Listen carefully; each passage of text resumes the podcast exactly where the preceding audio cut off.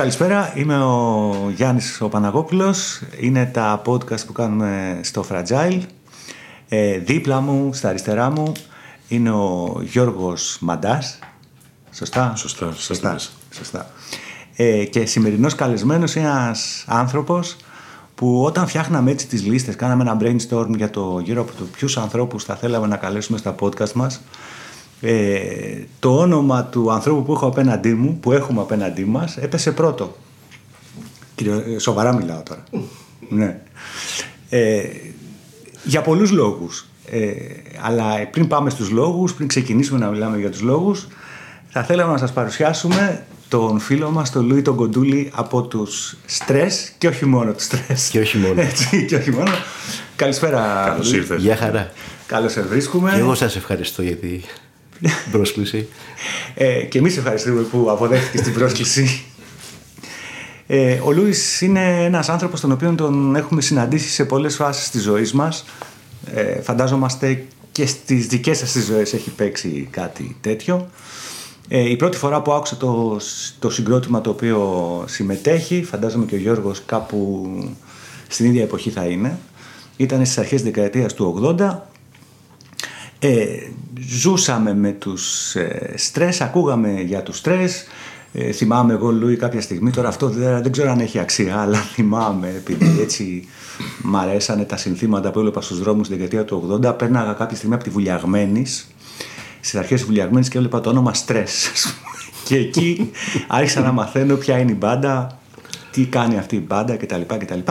Ο χρόνος όμως δεν έμεινε στο, στη λεωφόρο Βουλιαγμένης, ούτε έμεινε στη δεκαετία του ογδόντα. Ο Λούις είναι ένας άνθρωπος ο οποίος ασχολείται με τη μουσική, του αρέσει η μουσική, ζει για αυτή, ένα μεγάλο μέρος της ζωής του είναι αφιερωμένος σε εκείνη. Ε, δεν θέλουμε να μείνουμε μόνο στο Λούι, τον οποίο τον γνωρίσαμε τη δεκαετία του ογδόντα. Είναι ένας άνθρωπος που έχει ταξιδέψει, που έχει παίξει με πολλές μπάντες, που εκτός από κιθαρίστας στους Stress έχει ασχοληθεί και με την τρομπέτα. Μεγάλη καριέρα, διπλή καριέρα. Διπλή καριέρα. διπλή καριέρα. Ε, ας τα βάλουμε λίγο σε τάξη, αφού είπαμε λοιπόν το καλησπέρα, το καλώς ήρθε, το σε ευχαριστούμε που είσαι εδώ. Ε, Λουί, να πιάσουμε το κουβάρι του χρόνου από την αρχή προς το τέλος ή από το τέλος προς την αρχή? Καλύτερα από την αρχή. Καλύτερα από την αρχή. αρχή ωραία. ωραία, ωραία, ωραία. Λοιπόν, ε, δεκαετία του χίλια εννιακόσια ογδόντα. Η, η ερώτηση που έχω να κάνω, δηλαδή σε σχέση με το πώς ταξιδεύει στον χρόνο αυτή η δεκαετία, είναι για ποιο λόγο για τον νέο κόσμο, ε, νέο κόσμο έχει την περιοχή, για τα νέα παιδιά. Ε, αλλά και για τους μεγαλύτερους. Εμείς έχουμε πλέον πενηνταρίσει, ας πούμε, έτσι. Λοιπόν, ε, η δεκαετία του ογδόντα, η ανεξάρτητη σκηνή της δεκαετίας του ογδόντα έχει αξία σήμερα? Σιωπή. Και έχει αξία όχι μόνο για εμάς που έχουμε φτάσει σε αυτήν την ηλικία, και, και για, για, το... για τους νεότερους. Ναι, ναι. Κοίτα, θεωρώ ότι ήταν το Big Bang που έγινε mm. στα ελληνικά χρονικά. Το δεύτερο μάλλον. Το πρώτο είχε γίνει τη δεκαετία του εξήντα. Ναι. Έτσι, με τη μουσική. Mm-hmm. Έτσι, στη δεκαετία του ογδόντα ήταν η... το δεύτερο, ας πούμε. Ναι. Που έπιασε και το ρυθμό σε όλη την Ευρώπη μας αυτό που γινότανε. Mm-hmm. Mm-hmm. Οι μπάντες, ο κόσμος, τα μαγαζιά, τα ντυσίματα, οι καινούργοι ήχοι. Mm-hmm. Mm-hmm. Τα ηλεκτρονικά που μπήκανε. Mm-hmm. Υπήρχε μια σκηνή, δηλαδή. Ναι, δημιουργήθηκε μια σκηνή mm-hmm. από αυτόν τον ήχο. Mm-hmm. Από αυτό που συνέβαινε. Ε, sorry που διακόπτω. Θέλω να πάμε λίγο σε σένα. Δηλαδή, ε, μιλάμε για μια εποχή που δεν υπήρχε όχι ίντερνετ, δεν υπήρχε κινητό τηλέφωνο. Ε, μιλούσαμε το, όταν θέλαμε να πιάσουμε επαφή με το εξωτερικό, στέλναμε γράμμα. Έκανε τριάντα μέρες να φτάσει. Ραντεβού στην πλατεία. Μπορεί ραντεβού στην πλατεία κτλ. Εσύ, ε, πώς ήρθες σε επαφή με το punk της εποχής εκείνης? Δηλαδή, γιατί υπήρχε ένας συγχρονισμός, συγχρονισμός μάλλον. Δηλαδή, συνέβαιναν πράγματα στην Αγγλία, στο Λονδίνο, το οποίο ναι. το θεωρούσαμε πρωτεύουσα του κόσμου. Κοίτα, η ιστορία η δικιά μου ξεκινάει λίγο πιο μακριά. Mm-hmm. Ξεκινάει από την προηγούμενη δεκαετία του εβδομήντα. Για πες. Ε, θα το πιάσω από την αρχή. Θα κάνω μια εισαγωγή, έτσι. Γεννήθηκα στην Αθήνα, στον Νέο Κόσμο. σε ένα δρόμο, χωματόδρομος ήταν, ο οποίος ενέωνε τη λεωφόρο Βουλιαγμένης με τη λεωφόρο Ηλιουπόλεως. Μάλιστα. Ήτανε ο δρόμος, ο χωματόδρομος ήταν η αλάνα μας. Είχαμε ποδοσφαιρική ομάδα και παίζαμε εκεί πέρα όλη η γειτονιά. Παλαδόρη. Και, ναι, και ήταν, ερχόντουσαν και από άλλες περιοχές, πηγαίναμε και σε άλλες περιοχές. Mm-hmm. Ε,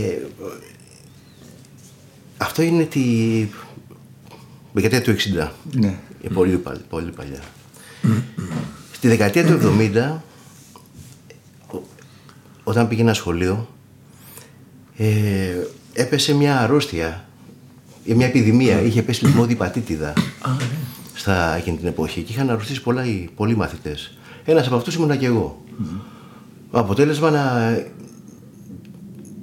να χάσω τη χρονιά μου, γιατί ήμουνα γύρω στους επτά μήνες στο κρεβάτι, mm-hmm. άρρωστος. Ήμουνα ένας ζωντανός σκελετός, είχα μείνει. Ah, τι λέει.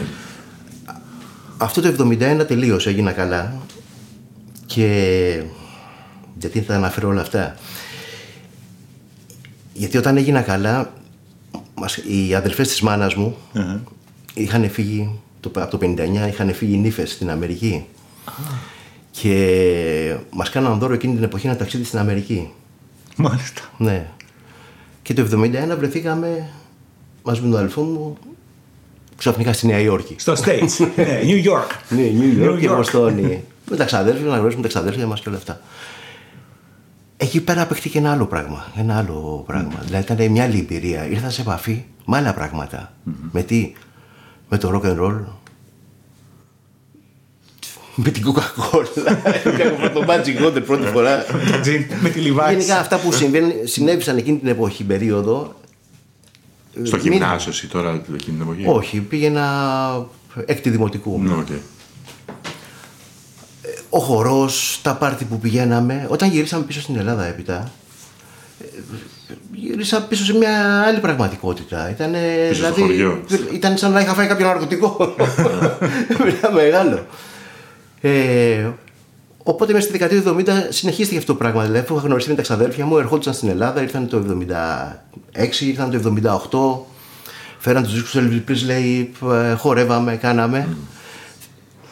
Και όλο αυτό το πράγμα εξελίσσεται μέχρι το εβδομήντα εννιά ογδόντα, που υπάρχει το New Wave και το Punk. Μάλιστα. Που είναι η μουσική που παίζεται mm-hmm. εκείνη την εποχή. Mm-hmm. Mm-hmm. Εκεί πέρα γίνεται και η γνωριμία μου με τον, και με τον Κώστα και με τον Γιάννη. Είμαστε συμμαθητές στο Λίγιο τότε. Ο Κώστας είναι ο μπασίστας. Ο μπασίστας, ο Γιάννης ήταν ο ντράμερ. Ήταν και δύο Ελληνοαυστραλοί. Μάλιστα. Και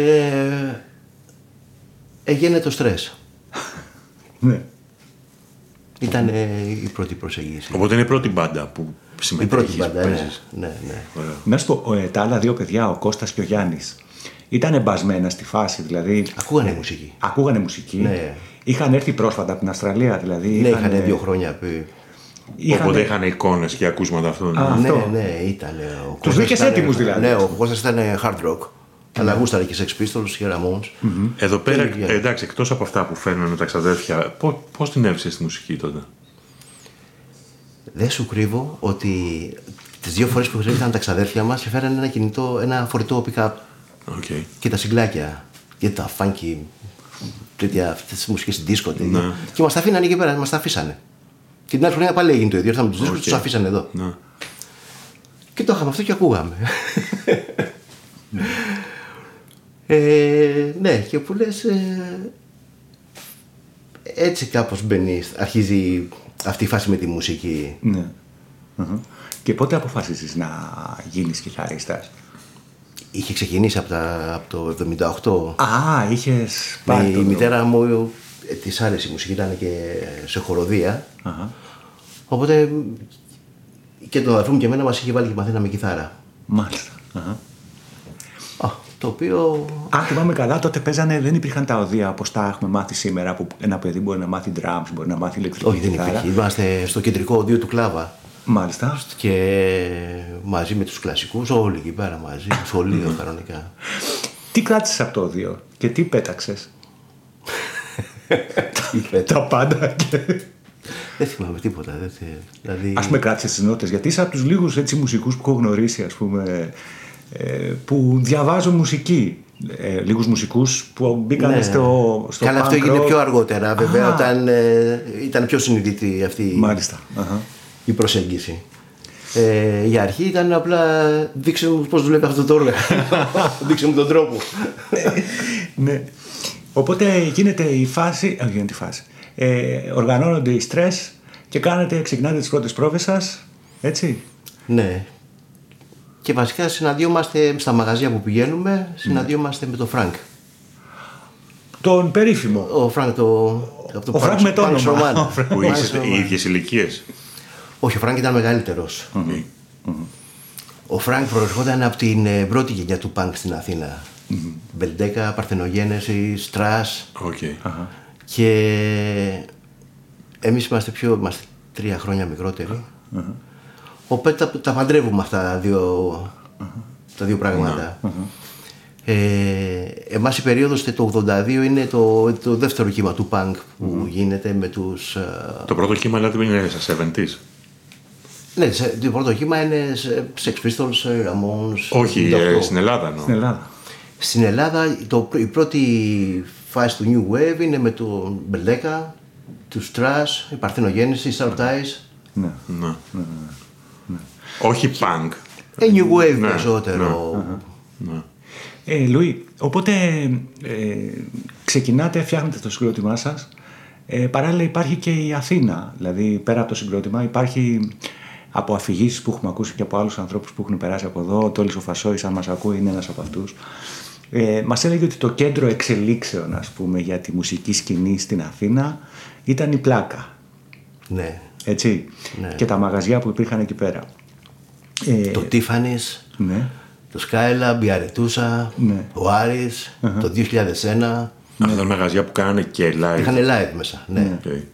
Ε, εκείνη την εποχή, τώρα διόρθωσέ με, ε, εκείνη την εποχή η Αθήνα, η Πλάκα, μου θυμίζει, σαν να σου πω, σαν, αυτή τη, σαν αυτόν τον τρόπο διασκέδασης που έχουμε το καλοκαίρι στα νησιά. Δηλαδή, ένα τοπίο κατά ναι, την ήταν, Ακρόπολη. Ψιλοβαβέλ ήταν η φάση. Γινόταν ναι. της ναι, Παλαβής. Ναι, έτσι. Ό,τι θέλεις ήταν. Ε, εσείς λοιπόν αρχίζετε, έχετε το συγκρότημά σας, φαντάζομαι έχετε ξεκινήσει και τις πρώτες πρόβες σας.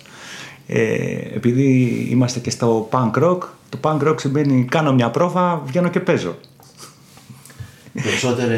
Περισσότερα live από ό,τι οι πρόβες. Με σας έγινε έτσι.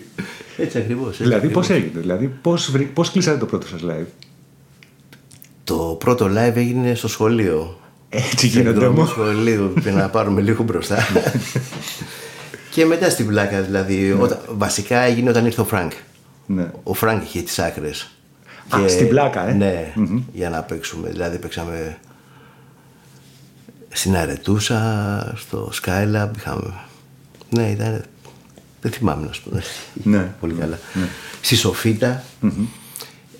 Εκεί πέρα πήραμε έτσι. Ήταν η μόνη χώρη που μπορούσαμε να παίξουμε. Δηλαδή δεν ήταν έτρωγε σπόρτα, έπαιζε σπανκ. Mm-hmm. Δεν ήταν. Mm-hmm. Άλλο το punk και άλλο το punk rock. Μάλιστα. Το punk rock είναι το evolution. Ναι, το punk είναι το. Ήταν punk στην αρχή. Ήταν primitive, ήταν punk. Τότε το κοινό ήταν. Είμαστε against the rock.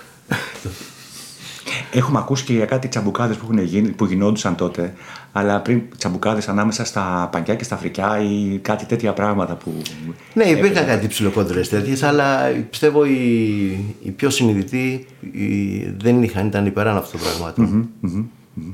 Ήσουνα στο κίνημα μαζί μας, όλοι μαζί. Ναι. Είμαστε power. Τότε στα μαγαζιά που παίζατε και live, το κοινό ήταν mixed, δηλαδή τι εννοώ, όχι mixed σε φυλές ανθρώπων, ροκάδες, πανκιά, φρικιά, ροκάπιλάδες, δεν ξέρω τι.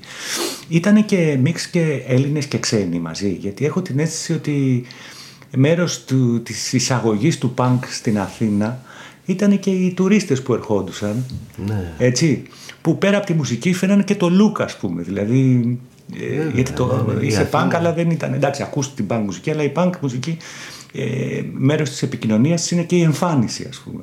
Οπότε φαντάζομαι ότι, εγώ φαντάζομαι, ε, ήτανε mix το κοινό, δηλαδή, ήτανε και Έλληνες και ξένοι στους θεατές. Ναι, yeah, ανακατεμένο ήταν, είχε διάφορους, ειδικά τα, θυμάμαι τα καλοκαίρια στην Πλάκα, στα live που κάναμε τα καλοκαίρια, mm-hmm. ε, Είχε και τουρίστες, είχε διάφορους. Uh-huh. Όσοι γουστάραν ερχόντουσαν. Μάλιστα. Ναι, ειδικά ναι. θυμάμαι στο Σκάιλα μια φορά ήταν δύο Ιγκλέζοι, οι οποίοι ήταν από το, από τον Μπρίστολ, ήταν νομίζω, που μας ζητήσαν τα όργανα να παίξουν και εκείνοι. Λέει, έχουμε και εμείς μπάντα. και... και παίξανε. Ναι. Επειδή πες για τη Σοφίτα πριν, η Σοφίτα ήταν και προβάδικο. Και... Όχι, η ήταν Σοφίτα και ήταν. Στούντιο, ήταν... Όχι, η Σοφίτα ήταν, ήταν ένα. Σαν τα παλιά ταβέρνα πρέπει να ήταν. Mm. Έτσι νομίζω τώρα, δεν θυμάμαι. Απλά έμπαινες και είχε ένα ανοιχτό χώρο, έθριο, και μέσα ήταν το μπαρ και, ο, και μια αίθουσα που γίνονταν οι εμφανίσεις. Okay. Η Σοφίτα ήταν το, ήταν το κάτι άλλο. Κάθε Τετάρτη είχε παράσταση Καραγκιόζη, την οποία την έκανε ο τραγουδιστής από τους The Traces. Άτερες. Ο Αλέξανδρος. Εκεί γνωριστήκαμε με τον Αλέξανδρο. Μπόρεφη. Ήταν πολύ καλός.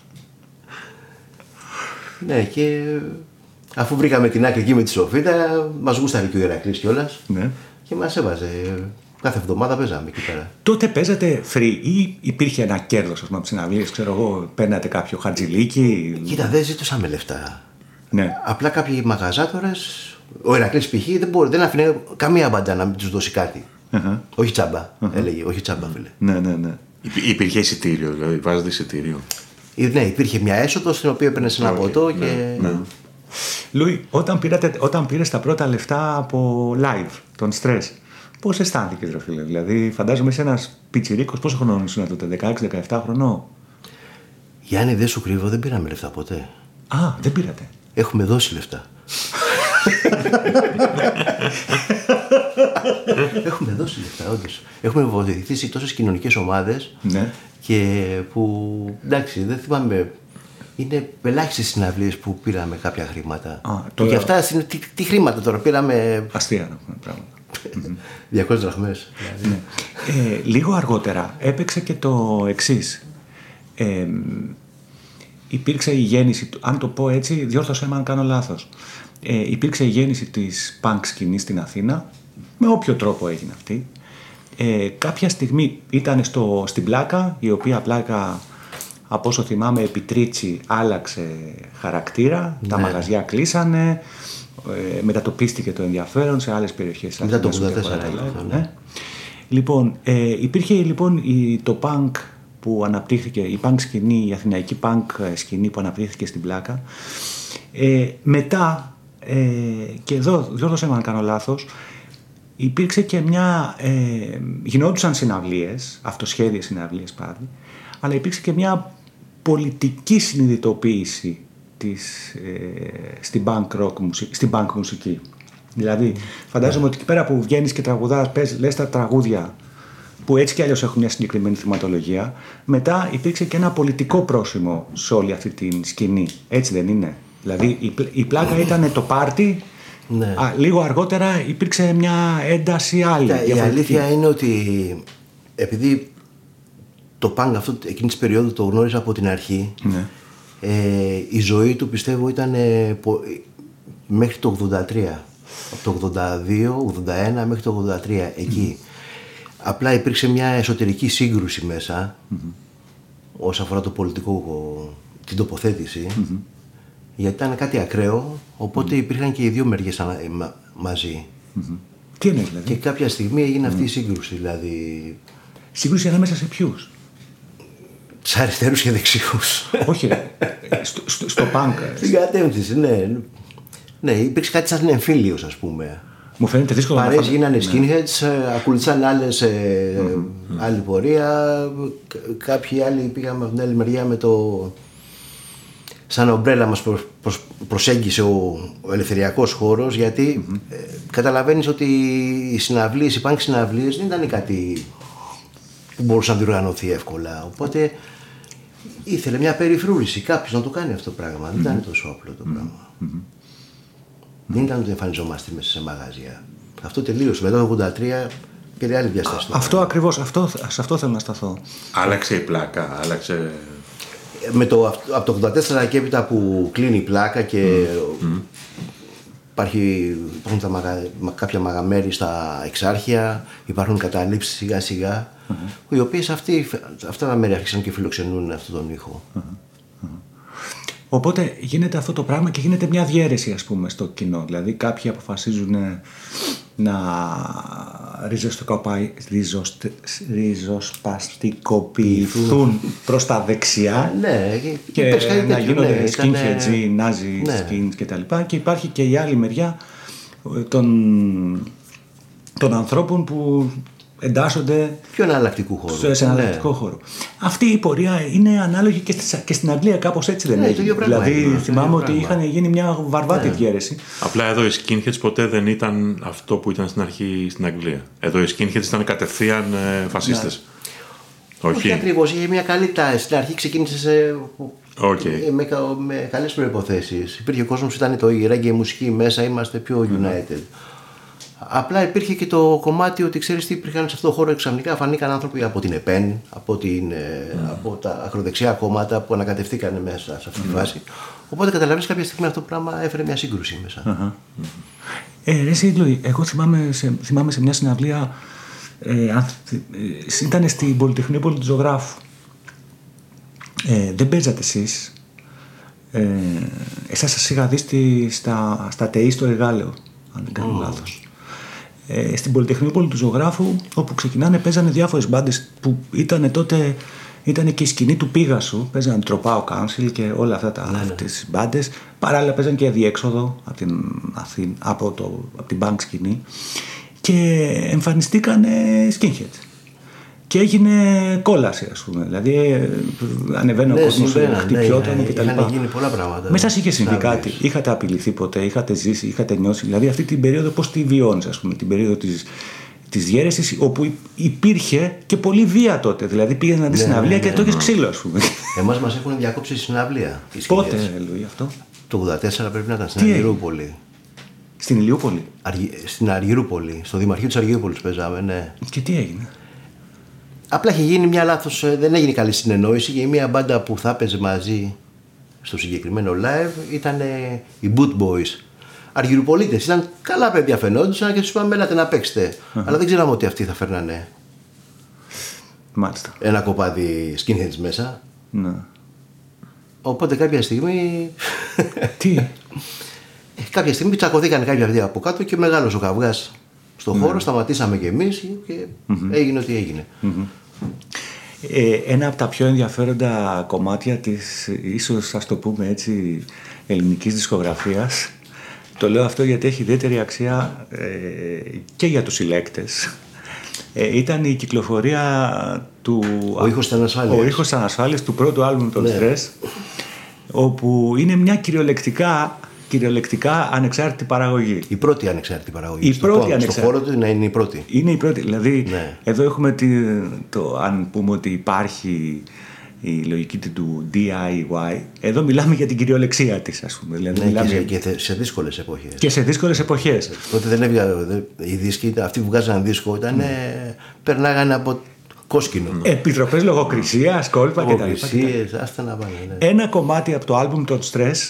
Ε, έχει λογοκριθεί. Ναι. Ε, ποιο κομμάτι είναι, Λουίς, θύμισε μου? Η γενοκτονία. Η γενοκτονία. Όπου τι συμβαίνει, όσοι έχετε το δίσκο το ξέρετε. Ξεκινάει το κομμάτι, ε, παίζει το συγκρότημα και με το που μπαίνουν οι στίχοι υπάρχει μια σιωπή για ενάμιση με δύο λεπτά και ακούς το φινάλε της, έτσι δεν είναι? Ναι, ναι. Τι έγινε με αυτή την ιστορία, πώς παίχτηκε αυτό το πράγμα? Κοίτα, η αλήθεια είναι ότι αυτό το επιχείρημα που έγινε με το δίσκο έγινε το ογδόντα, τέλη ογδόντα τέσσερα, αρχές ογδόντα πέντε. Mm-hmm. Είμαστε πόσο, είκοσι χρονών τότε, δεκαεννιά είκοσι χρονών. Όταν βρεθήκαμε να αντιμετωπίσουμε αυτές τις καταστάσεις, δηλαδή να πάρουμε την άδεια από το Υπουργείο Μεταφορών που έδινε τότε, ναι. να πάμε παρτιτούρες. Κάτσε, κάτσε, περίμενε, περίμενε, ένα, ένα. Αυτή το ήταν Υπουργείο δηλαδή. Μεταφορών έδινε άδεια γιατί, γιατί. Όχι μεταφορών. Α, ε, πολιτισμού, μήπως. Επικοινωνιών, κάτι. Όχι. Πολιτισμού. Κάποιο Υπουργείο. Παιδείας. Τι να σου πω, εμείς... Δηλαδή, όποιος έβγαζε δίσκο τότε έπρεπε να περάσει από εκεί. Ναι, ναι, κανονικά. Πα, παρουσίαζε τα χαρτιά για, τη, τα, για τα πνευματικά δικαιώματα, ναι. τις παρτιτούρες και με τα χαρτιά που σου έδινε το Υπουργείο ναι. ε, πήγαινε στη Φάμπελα, ας πούμε. Εμείς πήγαμε στη Φάμπελα. Και έλεγες, οκ, okay, έχω έγκριση, ναι, ναι. πάμε. Mm-hmm. Και σας είπε αυτός ότι, τι, ότι τη στίχη αυτή πρέπει να μην... Κοίτα, να τη θα μπορούσαμε, τον είχαμε προσπεράσει αυτό το πράγμα. Τον είχαμε γράψει κανονικά και να το κάναμε. Mm-hmm. Απλά είμαστε παιδιά, δηλαδή. Εντάξει, ναι, ήσταν πιο ψαρωμένοι. Ναι. Δεν μπορούσαμε. Ξέρω εγώ. Ήταν τα δούλια του τέρατος. Ναι, κατάλαβα. Για να βγει ένας δίσκος τότε ήταν και ένα μικρό budget, ας πούμε, μια μικρή παραγωγή ή μεγάλη, ας πούμε. Το... Τα λεφτά πώς τα βρήκατε, δηλαδή ηχογράφηση. Δουλεύαμε, δουλεύαμε. Δουλειά το πρωί, ηχογράφηση το βράδυ, ας πούμε. Ναι, και, και ο Κώστας και εγώ δουλεύαμε mm-hmm. να μαζέψουμε αυτά τα χρήματα. Ήταν πολλά λεφτά. Και δεν, δεν είναι μόνο η έκδοση του δίσκου, ήταν και το στούντιο. Ε, βέβαια, ε, βέβαια ναι, όλη η παραγωγή. Όλη και εξόφυρα... Θυμάσαι πόσα αντίτυπα είχατε βγάλει τότε? Είχαμε βγάλει τριακόσια, okay. τριακόσια αντίτυπα. Τα οποία yeah. αυτά, αν θυμάμαι, η πρώτη. Στο χέρι, στις συναυλίες. Ναι. Εγώ το είχα αγοράσει στο Happening, by the way. Το α, είχαμε δώσει. Μας, μας είχε ζητήσει ο Ηλίας ο Ασλάνογλου. Σωστό. Και το πήγαμε. Ναι, και το πήγαμε. Mm-hmm. Εγώ το είχα αγοράσει στο Happening το δίσκο, το... τον ήχο της Ανασφάλειας. Ε... Και... και ήταν. Ε... Το ακούγαμε εκείνη την εποχή. Άγχος, το ένα, το άλλο κτλ. Ε, για τους συλλέκτες αυτή η πρώτη φουρνιά έχει μια ιδιαίτερη αξία. Ε, ναι. Έτσι δεν είναι? Πες μου λίγο, γιατί Λάβω, αυτά... Αυτό, τώρα, εντάξει, δεν, ε... αυτό ε, ξανατυπώθηκε μετά από εταιρεία. Έχει κάνει άλλο... μία, δύο, τρεις επανεκδόσεις. Από άλλα labels. Ε, ναι, ναι. Mm-hmm. Από τη Wipeout, από την Be Other Side. Mm-hmm. Mm. Λουί, ο πρώτος δίσκος, η πρώτη έτσι, φουρνιά του, του ήχου της Ανασφάλειας. Ένα αντίτυπο, ας πούμε, σήμερα. Έχω ακούσει ότι πουλείται σε κάτι εξωφρενικές τιμές. εκατό ευρώ, εκατόν πενήντα ευρώ, πεντακόσια. Λίγα λες. Λίγα, ε? λες. Λίγα λέω. Ε. Ναι. Το, είναι στο Discogs το, το έχεις σεκάρει. Ναι, ναι. Είχε φτάσει κάποια στιγμή μέχρι και χίλια δολάρια. Okay. Προσωπικά είμαι ενάντια σε αυτό. Θα ήθελα να κυκλοφορεί η ναι, δουλειά μου ναι, κανονικά όπως οι ναι. υπόλοιποι δίσκοι. Mm-hmm. Υπάρχει όμως. Απλά, και είναι και ένα δείγμα. Και η αλήθεια είναι ότι οι εταιρείες που ξαναβγάλανε το δίσκο, υποτίθεται ανεξάρτητες, είχαν ένα όριο στις πωλήσεις. Δηλαδή εκεί πέρα όλοι βγάζαν τριακόσια, πεντακόσια, ναι. άντι καλύτερα, στον καλύτερο να βγάζει χίλιους δίσκους. Ναι. Ναι. Από εκεί πέρα δεν μπορούσε να υποστηρίξει μια τέτοια εταιρεία, μια μπάντα η οποία. Ε. Ο κόσμος θα ζήταγε περισσότερα, δηλαδή mm. να φτάνει τους πέντε χιλιάδες δίσκους, δέκα χιλιάδες δίσκους. Uh-huh. Uh-huh. Οπότε τα, τα deal που γινόντουσαν ήταν μέχρι εκεί. Uh-huh. Ε, οπότε κυκλοφορεί ο δίσκος, προχωράει ο χρόνος. Ε, έχω ακούσει μια ιστορία από τον μπασίστα σας, πως την, την ημέρα που αποφασίσατε να διακόψετε, γιατί δεν σταματήσατε πότε το συγκρότημα, να διακόψετε όμως το συγκρότημα, έσπασε και τον μπάσο του. Και από ό,τι θυμάμαι είχε και πολύ καλό μπάσο. Είχε ένα ταβράκι Gibson. Ναι, ναι. Είχε και καταπληκτικό όργανο, ας πούμε. Και το τόσο... έσπασε από τα νεύρα του. Όχι, είχαμε συνοηθεί στο τέλος του live θα σπάσουμε. Α, στο live. Εγώ δεν το σπάσα. Τελευταίο live. Ποιο είναι το τελευταίο live της πρώτης σας έτσι περίοδου? Το τελευταίο. Ναι. Έγινε στο Σιάχτρο, στον Πειραιά, στο... στην Καστέλα. Μάλιστα. Uh-huh. Όπου του το έχετε αποφασίσει, είναι συγκινησιακό το περιβάλλον? Όχι, ήταν. Τι συγκινησιακό, δεν ήταν. Ήταν πανκ. Βασικά δεν ήταν το τελευταίο live. Ήταν μια περίοδος που διακόψαμε και ήταν η θητεία στο στρατό που ήρθε έπειτα. Καταλαβαίνεις. Έπρεπε να γίνει. Ναι, έγινε ένα break. Από εκεί και πέρα κάναμε σταδιακές εμφανίσεις, όποτε μας καλούσαν για κάποιο καλό σκοπό. Mm-hmm. Πότε, πότε, τι η χρονολογία μας τώρα, τι χρονιά? Στα ενενήντα. Στα ενενήντα. Ναι. Mm-hmm. Στα ενενήντα διακόψατε. Στο, σταματήσαμε το ογδόντα έξι. Α, οκ, okay, πολύ πριν. Uh-huh. Και από εκεί πέρα γίνονται, έχουν γίνει mm-hmm. κάποια reunion, έχουμε βρεθεί mm-hmm. και έχουμε ξαναπαίξει. Mm-hmm. Τώρα, η ζωή σου όμως, γιατί στη μουσική δεν ξεκινάει και τελειώνει στο Stress. Ε, στη, σε μια συζήτηση έτσι που είχαμε και η οποία είναι και δημοσιευμένη κιόλας, δεν είναι κρυφή, ας πούμε, δεν είναι μεταξύ μας. Ε, εσύ παραμένεις στη μουσική και παραμένεις και με δικούς σου όρους. Δηλαδή, ε, έχεις, είσαι κιθαρίστας στους Stress, μαθαίνεις μουσική και παράλληλα κάποια στιγμή έρχεται και η τρομπέτα σαν όργανος στη ζωή σου, ας πούμε. Πήγε και η τρομπέτα. Πήγε η τρομπέτα. Πώς έγινε, πώς ήρθε η τρομπέτα στα χέρια σου, ας πούμε, πώς, Κάτσε, τι άκουσες. Να πάμε στην τρομπέτα, να πω ναι. ότι ξέρεις τι, ναι, από το ογδόντα οκτώ ογδόντα εννιά ακολούθησα και εγώ το ρεύμα, ήταν το γκαράζ που παίζονταν εκείνη την εποχή. Μάλιστα, για να okay. πήγες στο γκαράζ. Οπότε προσέγγισα με το σερφ, με τους speed breaks, φτιάξαμε μια μπάντα. Αχ, ναι, ναι, το ξέχασα αυτό. Ναι. Σερφ, γκαράζ, ήχο. Και, και αυτό εξελίχθηκε, ήταν μια προσέγγιση βασικά στην ε, άφρο μουσική. Ναι. Το οποίο με οδήγησε mm-hmm. σε, ένα, σε άλλο δρόμο βασικά. Mm-hmm. Ε, κάτσε, αυτό έγινε τη δεκαετία του ενενήντα. Ναι. Δεκαετία του ενενήντα είναι. Ε, βασικά τη δεκαετία του ενενήντα δεν... Ε, δεν πολύ έπαιξα μουσική, μόνο ήταν οι λίγες εμφανίσεις με τους Stress. Mm. Ε, ασχολήθηκα με τις συναυλίες εκείνη την εποχή. Ναι, ήρθε και το... Ναι. Και η τρομπέτα ήρθε το... εκεί στο ενενήντα εννιά βασικά, σε ένα ταξίδι που έκανα στην Κούβα. Μάλιστα. Ε, οπότε δουλεύεις στις συναυλίες και φαντάζομαι δουλεύεις με, μαζί με καλλιτέχνες. Ε, ναι, δούλευα στο Ρόδο. Στο Ρόδο. δεκαπέντε χρόνια δούλευα. Δούλευες στο Ρόδο. Περίπου δεκαπέντε. δώδεκα, δεκατρία κάπου εκεί. Ναι.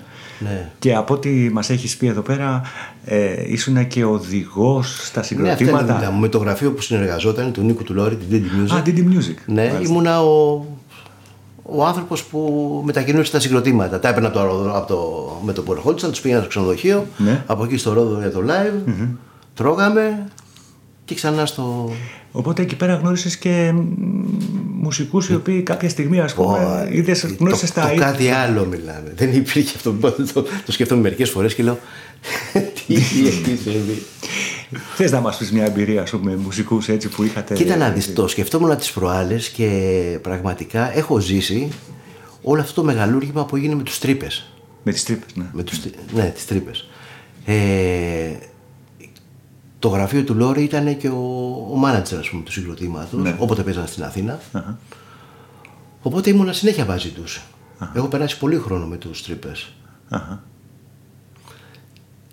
Και εξωτερικά με τα, ο, στις μετακινήσεις τους και απάνω στη σκηνή. Έχω κάνει και ρόντι μαζί τους στο Ρόδο. Ε, και είδα όλο αυτό το πράγμα πώς μεγάλωσε. Mm. Πώς μεγάλωσε. Ήταν τα τραγούδια, ήταν. Mm-hmm. Ήταν τραγούδια, σε αυτό προφανώς. Και μουσική και, και το στίχο, ας πούμε. Δηλαδή, και ο στίχος, ναι, ήταν mm-hmm. τα συγκεκριμένα τραγούδια. Και η ενέργεια που είχαν. Και η ενέργεια, όντως. Εγώ το θυμάμαι αυτό με τις τρύπες. Ναι. Θυμάμαι, κατέβαιναν ε, σχεδόν κάθε Σαββατοκύριακο και παίζαν στο Αν. Είχε ξεκινήσει από το Αν με τριάντα άτομα και τις τρύπες. Και, και είχε φτάσει ναι. μετά να έρχονται και να παίζουν πουσουκού που με γεμάτες ναι, και οι τρεις ναι. μέρες. Ναι. ναι. Και το ίδιο πράγμα ήταν, συνεχίστηκε και μετά. Και μετά μεγάλωσε. Ναι, ναι, ναι, βέβαια. Ναι, ναι, ναι, ναι. Έχει απαντηθεί ποτέ γιατί η Θεσσαλονίκη έβγαζε και τη δεκαετία του ογδόντα και τη δεκαετία του ενενήντα τα συγκροτήματα που έμειναν. Πάντα έβγαζε συγκροτήματα. Αυτό έχει εξηγηθεί αυτό ποτέ. Δηλαδή, εγώ θυμάμαι. Όχι, πιστεύω ότι έχει πολύ καλούς μουσικούς. Έχει ωραίους ερμηνευτές. Uh-huh. Εκτός από αυτό, δεν ξέρω, ίσως, ίσως είναι επειδή είναι μια μικρή πόλη και όλα επικοινωνούνται πιο εύκολα και πιο, πιο γρήγορα και πιο... Ναι, ναι. Εδώ ναι, πέρα ναι, χάνεσαι ναι, λίγο. Ναι. Είναι... Χάνεσαι, η Αθήνα είναι... Εγώ θυμάμαι και πιο παλιά, που εκεί πέρα στις αρχές του ογδόντα, που ήταν μια μπάντα η Northwind. Είχε μεταράδει, δεν ήταν αυτή. Hard rock, ναι. Ναι, οι οποίοι όταν έρχονταν στην Αθήνα, μιλάμε, ήταν... Βαρβάτη, ε. Ναι, ναι. Ε, εσύ Λουί, θυμάσαι πώς οι τρύπες έτσι αντιμετώπισαν την επιτυχία τους. Δηλαδή τους αλλίωσε καθόλου ή τι αποτέλεσμα, τι εφέ είχε πάνω τους η επιτυχία, γιατί είχαν γίνει κάποτε είτε είναι μανία, ας πούμε. Μεγάλη μανία, ναι. ναι. Ε, τι να σου πω... Ε... Κάποια στιγμή μόλι τους ερχόντουσαν, μόλι τους παίζανε. Τι εννοείς δηλαδή? Ε, αυτό που εννοώ, δηλαδή δεν ήταν... Κάποια στιγμή ήταν οι τρύπες. Ήταν αυτή η μπάντα που ερχόταν, γινόταν ο χαμός. Ναι. Mm-hmm. Δεν θα τους έβλεπες στους τρύπες που είχες σε συναυλίες που παίζαμε εμείς με τους Stress. Όχι, δεν, δεν, γίνει... δεν ήταν στο... Ναι. στο άλλο κομμάτι της σκηνής που υπήρχε στην Αθήνα. Mm-hmm. Ήταν οι τρύπες. Είχε ξεφύγει το πράγμα. Ναι. Όμως έπειτα ήταν τα ξύλινα σπαθιά. Ναι. Ναι, ναι, ναι, ναι. Υπάρχουν τα χρόνια του Ρόδων. Τα πέρασες ωραία, φαντάζομαι. Πάμε λίγο, εγώ έχω κολλήσει λίγο. Και μετά το... άρχισαν τα ταξίδια. Έχεις, ε, έχεις δει άπειρα, άπειρη συναυλία εκεί. Ναι, έτσι, πάρα πολλές συναυλίες. Είχε γύρω στις τρεις με τέσσερις συναυλίες κάθε εβδομάδα. Όπο, χαμός γινόταν. Ναι, ήταν βραδιές blues, ναι. Τα metal, τα συγκροτήματα, garage rock, τα πάντα μιλάμε. Ναι. Τους Steppenwolf έχω δει, τους Nazareth, Gershwin. Αυτά τα συγκροτήματα τα έφερνε το γραφείο μας και ναι. Καταλαβαίνεις, δούλευα σε αυτά τα πράγματα. Ναι. Είχες γνωρίσει και το. Εκεί πέρα είχες γνωρίσει μια και νομίζω έρχονται στην Αθήνα αυτό το καλοκαίρι. Είχες γνωρίσει και τους ε, Rob Halford, νομίζω τον Judas Priest. Τον Judas Priest. Ναι, ναι, ναι, καταπληκτικός. Όπου είχες οδηγήσει και το αυτοκίνητο που πήγατε μαζί, φύγατε από εκεί. Μας είχες πει κάτι ότι. Ναι, μαζί μου ήθελε να έρχονταν. Ήθελε να έρχεται μαζί μου με το αμάξι. Είμαστε δύο αμάξια. Πήγαμε στο ξενοδοχείο. Εγώ, ο Χάλφορντ έλεγε με τον Λουί θα πάω. Είναι, αυτοί οι τύποι είναι μέγα στάρ, παιδί μου, ή έχουν και ένα γήινο στοιχείο, ας πούμε, κάτω από τη σκηνή. Να σου πω την αλήθεια, το heavy metal εκείνη την εποχή ναι. μου ήταν παντελώς αδιάφορο. Ναι. Δηλαδή, απλά δούλευα. Ναι. Ε, καταλαβαίνεις, δεν με, δεν με διέφεραν αυτά. Δεν σε άγγιζε. Δηλαδή, ναι. ναι. Ξεκινά τα ταξίδια. Κάποια στιγμή φεύγεις. Ε, πώς ξεκινάνε τα ταξίδια σου, με ποια αφορμή? Έχεις γνωριστεί με τη γυναίκα σου, φαντάζομαι, και αποφα... είναι μια κοινή απόφαση, έτσι. Ναι, δεν θέλω ήταν... να πω στα οικογενειακά σου. Ήταν ένα από τα πράγματα τα οποία ναι. συγκλίναμε και δύο. Ναι. Και, και όταν λες ταξίδια, πώς το αντιλαμβάνεσαι? Το πρώτο μεγάλο ταξίδι ξεκίνησε ήταν ο μήνας του μέλιτος. Μάλιστα. Τι να πάρεις αμάξια και τέτοια πράγματα. Ναι. Κάνεις κάτι που να μείνει για πάντα. Και πήγαμε Λατινική Αμερική. Μάλιστα. Πήγαμε Περού και Βολιβία. Mm-hmm. Το χίλια εννιακόσια ενενήντα έξι. Μάλιστα. Ήτανε φανταστικό ταξίδι. Ναι. Μια... Ένας άλλος κόσμος. Mm-hmm. Ε, και από εκεί πέρα ξεκινάνε διάφορα πράγματα να γίνονται. Mm-hmm. ε, Περού και Βολιβία είπες? Ναι, Περού, Περού και, και Βολιβία. Εκεί πέρα είναι και έτσι, φαντάζομαι ότι πήγατε και σε χώρους που έχουν και έτσι έντονες ιστορικές αναφορές, έτσι. Ναι, ειδικά τότε το χίλια εννιακόσια ενενήντα έξι ήταν μόλις είχε τελειώσει ο εμφύλιος mm-hmm. στο Περού. Mm-hmm. Και ήταν μια κατάσταση πολύ έτσι ζώρικη, ας πούμε. Mm-hmm. ε, όπως και αργότερα με την Κούβα. Mm-hmm. Πήγαμε το ενενήντα εννιά. Το, νομίζω το ενενήντα οκτώ είχαν ανοίξει τα σύνορα.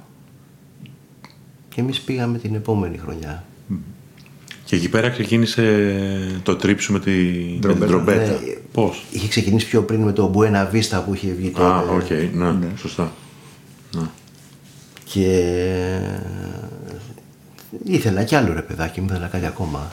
Οπότε ήταν μια καλή... ένα πολύ ωραίο ταξίδι.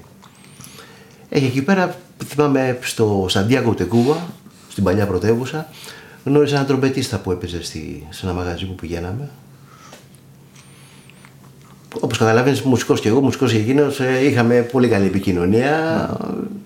και άρχισαμε και μου κάνει μαθήματα. Έρχονταν στο, στο, στο σπίτι που μέναμε. Πόσο καιρό κάτσατε? Ένα, ένα μήνα κάτι. Ah, okay. mm. Και από εκεί ξεκινάει όλο αυτό το, mm. το τρίπ με την τρομπέτα. Οπότε όταν επέστρεψα, έκανα κάποια, άρχισα και εδώ να κάνω πάλι μαθήματα, mm-hmm. μαθήματα που ξεκινήσανε για πολλά χρόνια. Μεγάλη σπουδή της τρομπέτας. Και έπαιξες, έπαιξες ξεκίνησες να παίζεις με μπάντες τρομπέτα? Ναι. Η, η, βασικά ήταν η Earthbound πρώτα. Okay. Όχι, με τους The Traces είχα ξεκινήσει mm-hmm. σε κάποια live mm-hmm. να παίζω όταν δεν έπαιζε ο τρομπετίστας ο, ο Γιάννης. Εκεί οι The Traces είχαν brass section τριό. Ναι, υπήρχε και ένα σαξόφωνο. Και όλο αυτό το ρεπερτόριο το ωραίο, το άφρο που έχουν ναι, ήταν ναι. ιδανικό. Πολύ, πολύ προχωρημένη μπάντα. Πολύ ενδιαφέρον, ναι. ναι. Και μετά από αυτό υπάρχει πρόταση από τους Earthbound να παίξω στο δεύτερο δίσκο, mm. στο Brotherhood of the Dog. άλλο αριστερό. Άλλο, άλλο ύφος εκεί πέρα. Άλλο, ναι, είναι ναι. Αμερικάνα βέβαια ναι, το στυλ, ναι. Απλά είχε και έτσι και φλέρταρε και λίγο και με το Λάτιν, ας πούμε. Ναι. Με κάποια κομμάτια. Γενικά και εμένα, επειδή μ' άρεσε το Λάτιν, ο τρόπος που έπαιζα έβγαζε αυτό το, ναι, ναι. το στοιχείο. Ε, και αυτό συνεχίζεται όλη τη δεκαετία, από το δύο χιλιάδες, μέχρι που η γνωριμία με ένα φίλο από την Πάτρα φτιάξαμε μια λατινο, λατιν μπάντα, uh-huh. τους Μπακλαβά Κουμπάνο. Ναι, η γυναίκα του ήταν Κουβανέζα, του Αντρέα, και οπότε μοντάραμε μια μπάντα απάνω της. Το κομμάτι του, του Μπακλαβά είχε... Το αντιπροσωπεύατε. Του Κουμπάνο, εντάξει. Εκείνη, εκείνη ήταν η Κουμπάνο και εμείς είμαστε τα Μπακλαβά. Η πλάκα είναι ότι σε κάθε live ε, η, η γυναίκα μου έφτιαχνε ένα ταψί με μπακλαβά. Σωστό. Ναι, στο τέλος. Και γυρνάγαμε όλο τον κόσμο. Ναι, και υπάρχει άλλη διαδρομή από εκεί πέρα. Εκεί πέρα έπαιξα, μιλάμε, παίζαμε κάθε εβδομάδα. Ναι. Είτε λέγεται σχολή χορού, είτε μαγαζιά mm. στην επαρχία, είτε εδώ στην Αθήνα, στα Latin, πολλές συναυλίες, δηλαδή με ροκάματο. Ήταν η επο... Είναι η μόνη εποχή της ζωής μου που τα έχω παρατήσει όλα και παίζω, ασχολούμαι μόνο με τη μουσική. Uh-huh. Mm, μάλιστα. Το έκανα βιοπεριοριστικά αυτό το πράγμα. Μέχρι να φάω τα μούτρα μου. Ε, όχι να φάω τα μούτρα μου, απλά κάποια στιγμή ήταν δύσκολο να... οι μεγάλες μπάντες να μπουν στα μαγαζιά. Mm. Τότε που προέκυψε και το άρχισε από το επτά οκτώ η κρίση. Ναι, ναι, ναι. Ήταν δύσκολο. Τα μεγάλα σχήματα άρχισαν και. Δεν... Η προϋπηρεσία σου, ας πούμε, με τους Stress και το punk σε, έχει... αυτό σε, σε βοήθησε σε όλο αυτό. Ε, Κοίτα να δεις το. Οι Stress ήταν πάντα μαζί. Ήταν συνέχεια. Σε όλη τη διαδρομή είναι μαζί. Mm. Τους έβρισκα πάντα μπροστά μου. Mm. Δηλαδή, ακόμα και με το Latin που έπαιζα, υπήρχαν φορές σε μαγαζιά που θα έπαιζα κάτι, ετοιμαζόμουν να παίξω την τρομπέτα και μου έλεγε κάποιος κάτω. Τη λέω ότι παίζεις με την τρομπέτα. Παίζεις. Το κάνες. Δεν το έχω δοκιμάσει. Έτσι που λες, ναι. Και μέχρι που μας προσέγγισε η εταιρεία η Be Other Side για να ξαναβγάλει το δίσκο των Stress. Α, μάλιστα. Οπότε καταλαβαίνεις, υπήρξε ένας ενθουσιασμός, έτσι. Δηλαδή ήταν κάτι που... Για μέ, εγώ το είχα ξεχάσει κάποια στιγμή, δηλαδή είχε ξεχαστεί. Mm-hmm. Ήταν ένα άλλο στυλ. Mm. Και από εκεί ξεκινάει πάλι και αρχίζει πάλι το... πάλι από την αρχή αυτό το πράγμα. Mm-hmm. Έτσι το βιώνεις, γιατί αυτό έχει σημασία. Δηλαδή το βιώνεις σαν πάλι από την αρχή. Όχι ακριβώς. Πιστεύω ότι το punk, γενικά το punk, mm. δεν είναι ούτε το χθες, ούτε το αύριο, ούτε το τώρα. Οπότε αυτά τα κομμάτια είναι τώρα. Mm-hmm. Και είναι πώς θα, πώς θα τα ερμηνεύσω αυτά τα πράγματα. Mm-hmm. Αυτή είναι η προσέγγιση μου. Δηλαδή, ε, το, το υλικό των Stress είναι ένα teenage, είναι νεανικό, είναι natural. Δεν έχει. Ναι, είναι, ναι, πρι, ναι. Πριν το τέλος της σταθότητας, δηλαδή. Ναι. Οπότε. Όσες φορές το έχω δοκιμάσει τα τελευταία χρόνια να το ερμηνεύσω, πραγματικά μου δίνει άλλη δύναμη αυτό το πράγμα. Δηλαδή έχει διατηρείται αυτή τη νεότητά του. Τη... Mm-hmm. Δεν σας κρύβω ότι μετά από κάθε Stress συναυλία αισθάνομαι ότι βγαίνω ένα χρόνο νεότερος. Ναι, γιατί πρέπει να γίνω δεκαεννιά χρονών για το, να το παίξω αυτό το πράγμα. Mm. Έχει, αυτή, έχει αυτή τη δύναμη. Ο, ο δίσκος, αυτός ο δίσκος, ο, ο ήχος της ανασφάλειας. Βγάλες τίτλο τώρα. Σοβαρά μιλάω. Οπότε δεν έγινε reunion. Το πιάσατε κάπως από εκεί που το είχατε αφήσει. Δεν ήταν. Μας δεν καλέσαν. Έγινε εννοώ έτσι reunion. Ξέρεις. Όλοι το θέλουν. Κοιτάνε τα παιδιά το θέλανε να γίνει. Mm.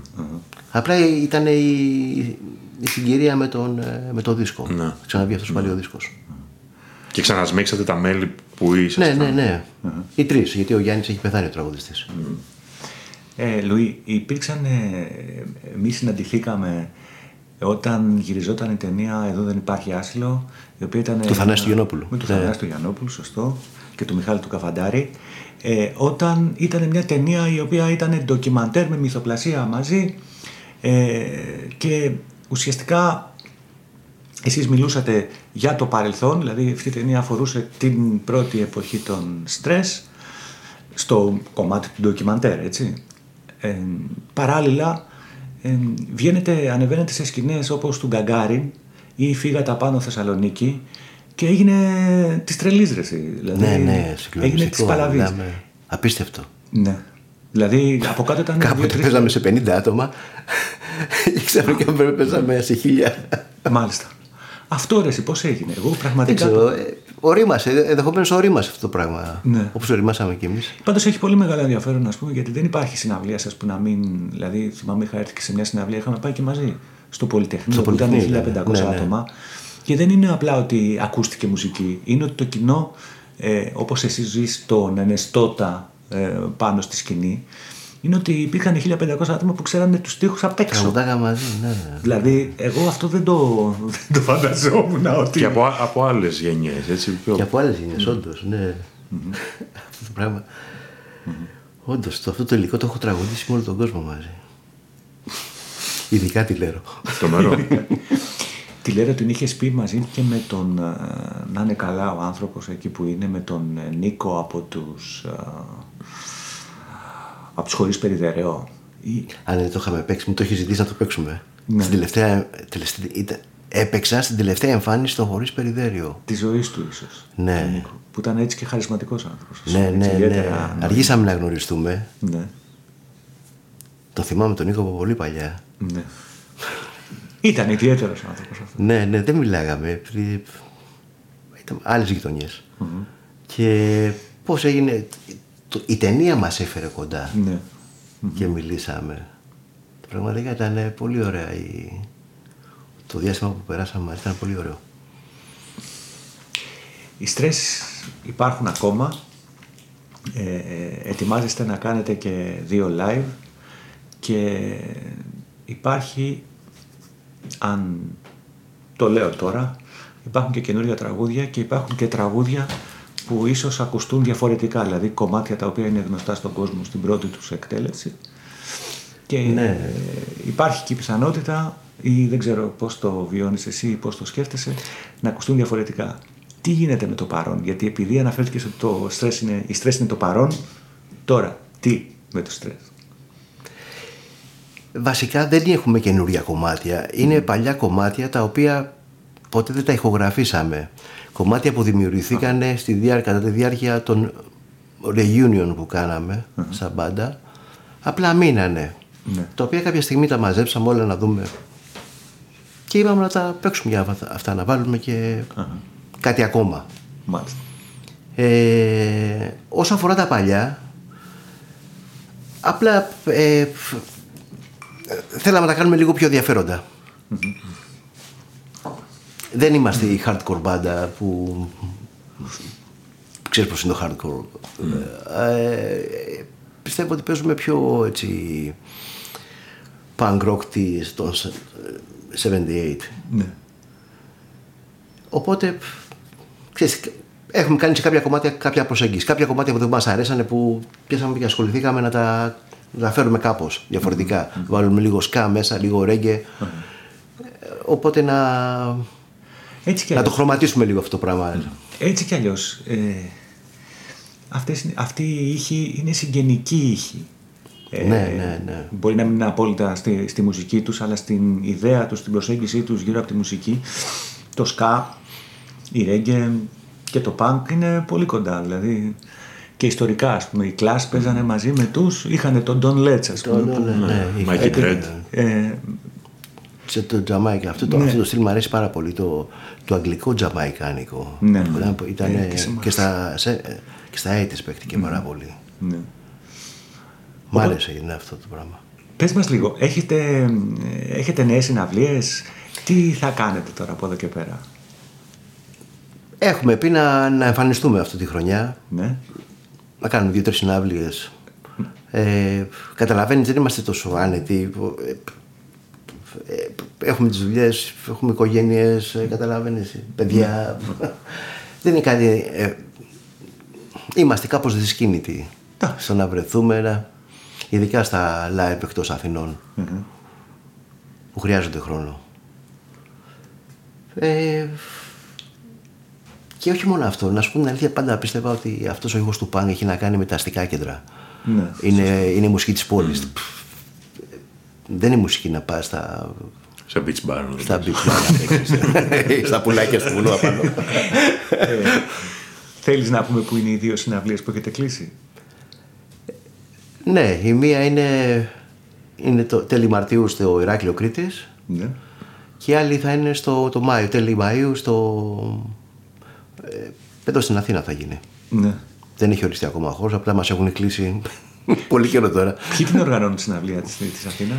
Στην Αθήνα είναι από τον Αστέρα εξ αρχείων. Μπράβο, ωραία. Uh-huh. Θα είναι και... μάλλον ένα διήμερο φεστιβάλ που θα γίνει. Είναι επαφορμής? Ο λόγος που γίνεται το ναι, φεστιβάλ, ναι. η στήριξη του της σωματείου. Ναι. Είναι ένα εναλλακτικό σωματείο αυτή η ομάδα. Mm-hmm. Οπότε κάθε χρόνο κάνει αυτό το φεστιβάλ για να στηρίξουν τέτα, να μπορούν να mm-hmm. λειτουργούν. Ε, έχει ιδιαίτερο ενδιαφέρον να γίνει ειδικά αυτό το διάστημα ε, ε, να, γίνουν, να γίνονται τέτοια πράγματα, γιατί υπάρχει, ζούμε στην εποχή του εξευγενισμού των εξαρχείων, όπου η γειτονιά χάνει το χρώμα της με τα καλά του και τα κακά του, ναι. με τις όποιες αποχρώσεις είχε. Και μπαίνουμε σε μια εποχή, έτσι, ειδικά στα εξάρχεια, που είναι στοχευμένα, νομίζω. Δηλαδή, είναι μια στοχευμένη πολιτική, όπου εξευγενίζονται όλα. Ανοίγουν wine bar, ένας άχρωμος κόσμος έρχεται. Ουσιαστικά πάει να σπάσει η παράδοση μιας γειτονιάς. Ε, οπότε Εγώ δεν το πιστεύω ότι θα σπάσει. Το πι... Δεν, δεν το νομίζω ότι θα σπάσει τίποτα. Αυτό είναι ελπιδοφόρο που λες. ε, εγώ έχω μια... Είμαι από την άλλη μεριά, έχω την αίσθηση ότι... Ε... Πάντα τα εξάρχεια ήταν ένας, ένα μέρος οποίο από πολύ παλιά είχαν ξεκινήσει πολλά πράγματα. Από τον τότε που ήταν οι Γερμανοί εδώ πέρα. Βεβαίως. Και μακάρι να συνεχίσουν. Οπότε δεν νομίζω ότι υπάρχει κάτι που θα μπορεί να αλλάξει το χαρακτήρα αυτής της περιοχής. Mm-hmm. Μάλιστα. Αυτό πιστεύω. Δεν... Μακάρι. Τι... Ίσα ίσα υπάρχει το μετρό να πηγαίνουμε και πιο γρήγορα. Έχει. Ε, αυτός, είναι ο, αυτός ήταν ο Λούις που συναντηθήκαμε, που συναντιόμαστε μαζί του σήμερα. Ε, θέλεις να έχουμε να πούμε κάτι άλλο καινούργιο για το Stress? Είναι κάτι που δεν είπαμε. Είναι κάτι που ετοιμάζεται και δεν το αναφέρουμε. Κοίτα, θα ήθελα να πω ότι παράλληλα με το Stress ναι. έχω... Επειδή μου αρέσει η μουσική πάρα πολύ και, ναι. το, και μου αρέσει και το live, έχω ετοιμάσει ένα ντουετάκι με ένα φιλαράκο, παλιό μου φίλο. Ναι. Ο οποίος είναι ο, ο Βασίλης ο Παλαιοκώστας. Όχι ο φυγόδικος. Είναι ο Billy Knight, ο Παρθενογέννης, ο αρμονίστας και πιο παλιά στους Stress. Και έχει παίξει πάρα πολλές μπάντες. Με τον οποίο έχουμε κάνει ένα ντουέτο και θα εμφανιζόμαστε σε διάφορα μπαράκια στα. Έχετε κλείσει κάτι να το αναφέρουμε? Ακόμα δεν έχουμε κλείσει κάτι, έχουμε ετοιμάσει το ρεπερτόριο. Τι στυλ είναι αυτό, δηλαδή κιθάρα εσύ, τρομπέτα? Κιθάρα και οργάνο. Μάλιστα. Α, πλήκτρα. Ναι, και έχουμε ετοιμάσει έτσι ένα new wave ρεπερτόριο. Ο Βασίλης έπαιζε και με τους Status Emotion. Ναι, θυμάμαι. Το... Είναι μια δουλειά την οποία θεωρώ ότι είναι πάρα πολύ καλή. Uh-huh. Από την οποία έχουμε δανειστεί πολλά κομμάτια. Uh-huh.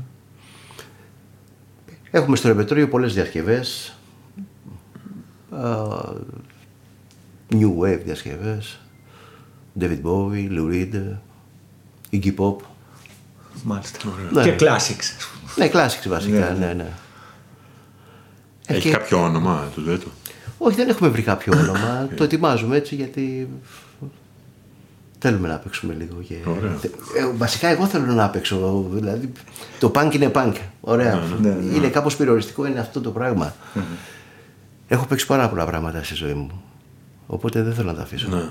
Εγώ σε ρώτησα πριν αν το punk σε ακολουθεί ακόμα. Όχι ως μουσική περισσότερο, ως ε, attitude. Ακριβώς. Uh-huh.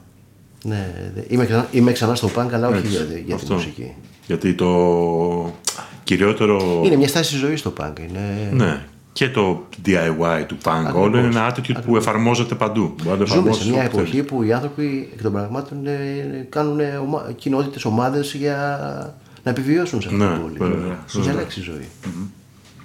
Λουί, σε ευχαριστούμε πολύ που ήρθατε. Και εγώ σας ευχαριστώ πάρα πολύ. Σας ευχαριστούμε πάρα πολύ. Θα τα ξαναπούμε εμείς έτσι κι αλλιώς. Κάπου εκεί έξω. Ε, αυτός ήταν ο Λουίς ο Κοντούλης από τους Stress και όχι μόνο τους Stress. Ε, σας ευχαριστούμε που ήσασταν μαζί μας. Μέχρι το επόμενο podcast να είστε καλά. Ευχαριστούμε πολύ.